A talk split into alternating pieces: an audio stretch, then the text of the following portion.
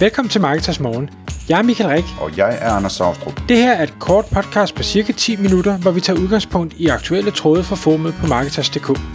På den måde kan du følge med i, hvad der rører sig inden for affiliate marketing og dermed online marketing generelt.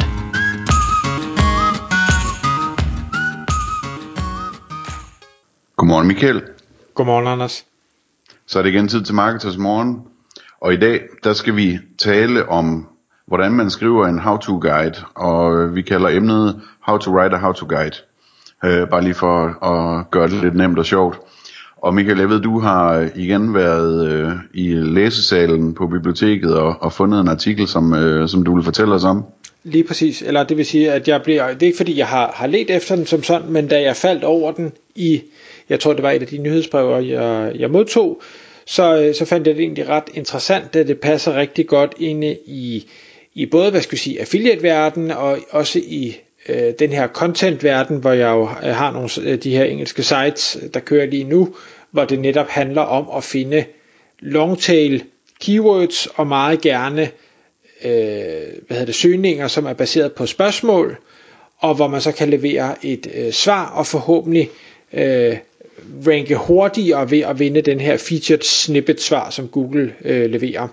Og der how to guides er, øh, hvad skal vi sige, en af de, eller et af de spørgsmål, som, øh, som jeg ofte kigger på, og øh, der faldt jeg så over den her øh, artikel, som ligesom prøver at øh, på en struktureret måde øh, forklare, hvordan man øh, kan skrive sådan en how-to guide på en, en optimal måde, sådan så at det både er relativt let at gå til for ja, en selv, hvis man selv skriver, eller øh, hvis man skal uddanne sine skribenter til at gøre det, men også sådan så, at læseren øh, bliver taget gennem et, et fornuftigt flow, øh, som, som holder dem fast, øh, så de læser hele vejen til, øh, til bunden. Så, så det, er, det er det, jeg vil prøve at komme ind på i dag. Og hvad hedder det? Selve skabelonen til sådan en, en how-to guide består af øh, fire elementer. Det første element, det kan vi sige, det kan vi kalde øh, intro, hvor det er, og det, er ikke, det skal ikke være specielt langt, men det er øh, vigtigt for ligesom at, at øh, få overbevist læseren om, at når nu de har klikket ind for Google søgeresultater, så er de havnet det rigtige sted. Og der er de her tre elementer. Det første det er, at du ganske kort skal vise, eller det vil sige, du skal vise med tekst, du skal forklare, at du rent faktisk forstår, hvad er det for et problem, de har. Når de har lavet den her øh, søgning med how to et eller andet, så skal du lige bekræfte, jamen du forstår godt, hvad er øh, udfordringen her. Den anden del af introen, det er så, at øh, du forklarer tydeligere, ikke nok med, at du forstår, hvad problemet er, så øh, har du faktisk også tænkt dig at levere en løsning på det her problem, sådan så at de bliver bekræftet i, at ja, ikke bare at du ved, hvad det er, men også hvordan øh, det skal løses, så de kan læse videre og dermed øh, få svaret på deres udfordring. Og så øh, det sidste element i introen, det er et, bare sådan en, en meget, meget kort opsummering af, hvad er det læseren kan forvente at få? Hvad er det du har tænkt dig? Du har selvfølgelig tænkt dig at levere løsningen, men, men hvad? Øh, hvordan er det? Er det en, en øh, femsteps guide? Er det en... Øh, er det noget video? Er det noget infografik? Er det noget tabelværk? Er det et, et flowchart? Eller et eller andet? Altså lige forklare, hvad er det, øh, læseren kan forvente at få? Øh, så hvis de gennemgår det, du har skrevet, hvad kommer der så, øh, eller hvad, hvad står de tilbage med i, øh, i sidste ende? Så det er introdelen. Så kan vi sige, så har vi ligesom kridtet banen op. Øh, læseren er tryg omkring, nu skal de øh, fortsætte. Og så kommer der så ofte en liste. Altså how to er meget øh, oplagt i forhold til punktlister. Og sige, okay, først så gør du det her, så gør du det her, så gør du det her. Og der øh, er anbefalingen at øh, bygge det op med underoverskrifter, bruge H2'er eller H3'er for at få det visuelle element med, sådan så det er meget tydeligt, også hvis man skimmer, så øh, stopper øjnene op og siger, okay, der, her der er forklaret denne her del, øh, nå, det var egentlig det, jeg fandt interessant, det var måske ikke alt det andet.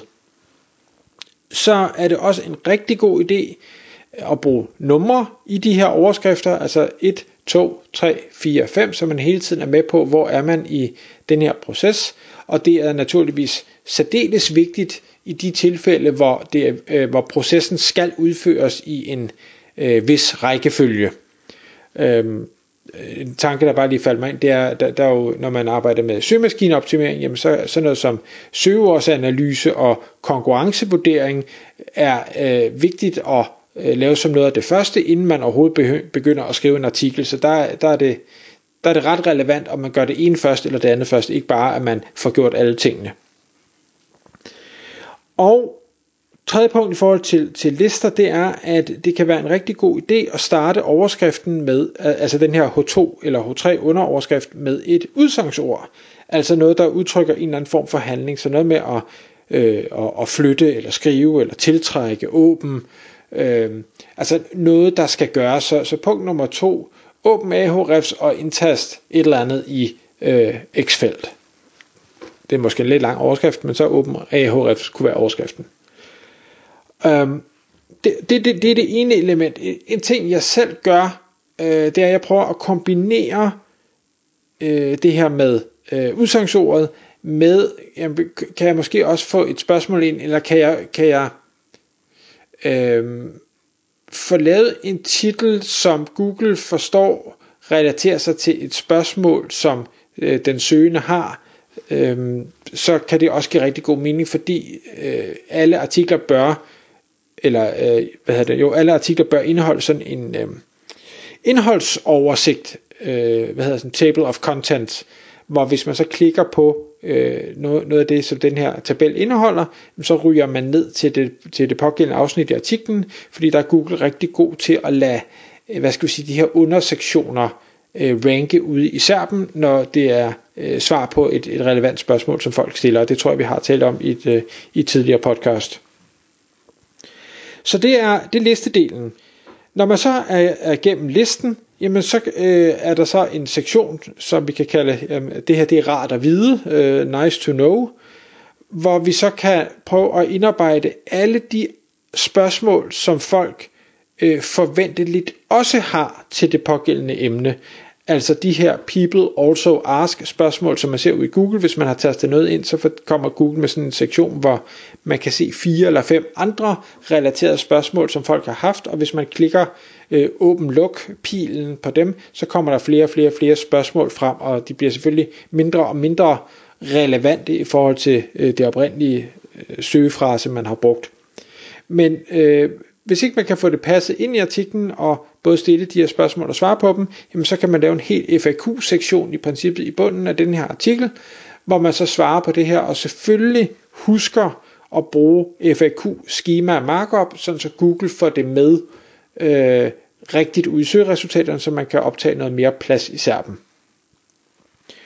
Og så til slut, øh, når man runder artiklen af, jamen så øh, tager man og, og laver en eller anden form for en konklusion. Ikke at øh, overskriften nødvendigvis skal være, skal være konklusion, men ligesom for at runde det pænt af for den læser, der bevæger sig hele vejen ned, så en opsummering af, hvad er de vigtigste punkter i alt det, de lige har siddet og læst, og så naturligvis også en call to action, så man ikke bare lader folk hænge, men det kunne være, du ved, øh, download øh, den her guide som en pdf, eller øh, deltage i konkurrencen med et eller andet tilmeld dig mit nyhedsbrev, eller øh, klik her, hvis øh, du vil have øh, en ekspert til at gøre det for dig, fordi nu har du læst, hvordan man gør, men du gider ikke gøre det selv, eller hvad sådan det nu måtte være. Det kommer an på, om man sælger services, om man er affiliate, eller, øh, eller hvad man nu gør. Men altid have en call to action med, så du ikke bare hvad skal vi sige, siger, nå, det var det, og så sker der ikke mere. Du, du skal lede folk videre til det næste step.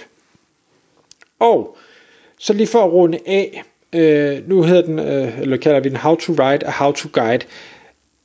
Min erfaring er, at How to spørgsmål er fine at besvare med tekst, men kan man på nogen måde implementere en eller flere videoer, så er det sindssygt godt. Øh, Google har en eller anden tendens til, at hvis det er how to, så vil de rigtig gerne præsentere et videoresultat, og derfor kan det være svært at konkurrere med tekst.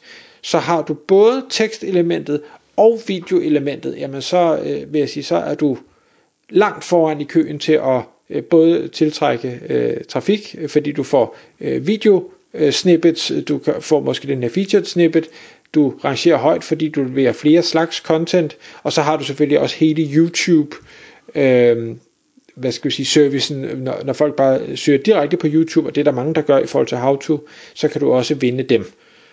Så det, øh, det er de fire øh, punkter med en masse underpunkter, og jeg håber, at øh, ja, de fleste, der skriver how to, de ved måske godt det her, men hvis ikke, så håber jeg, der kommer lidt nyt på, øh, på paletten. Tak fordi du lyttede med. Vi ville elske at få et ærligt review på iTunes. Hvis du skriver dig op til vores nyhedsbrev på marketers.dk-morgen, får du besked om nye udsendelser i din indbakke.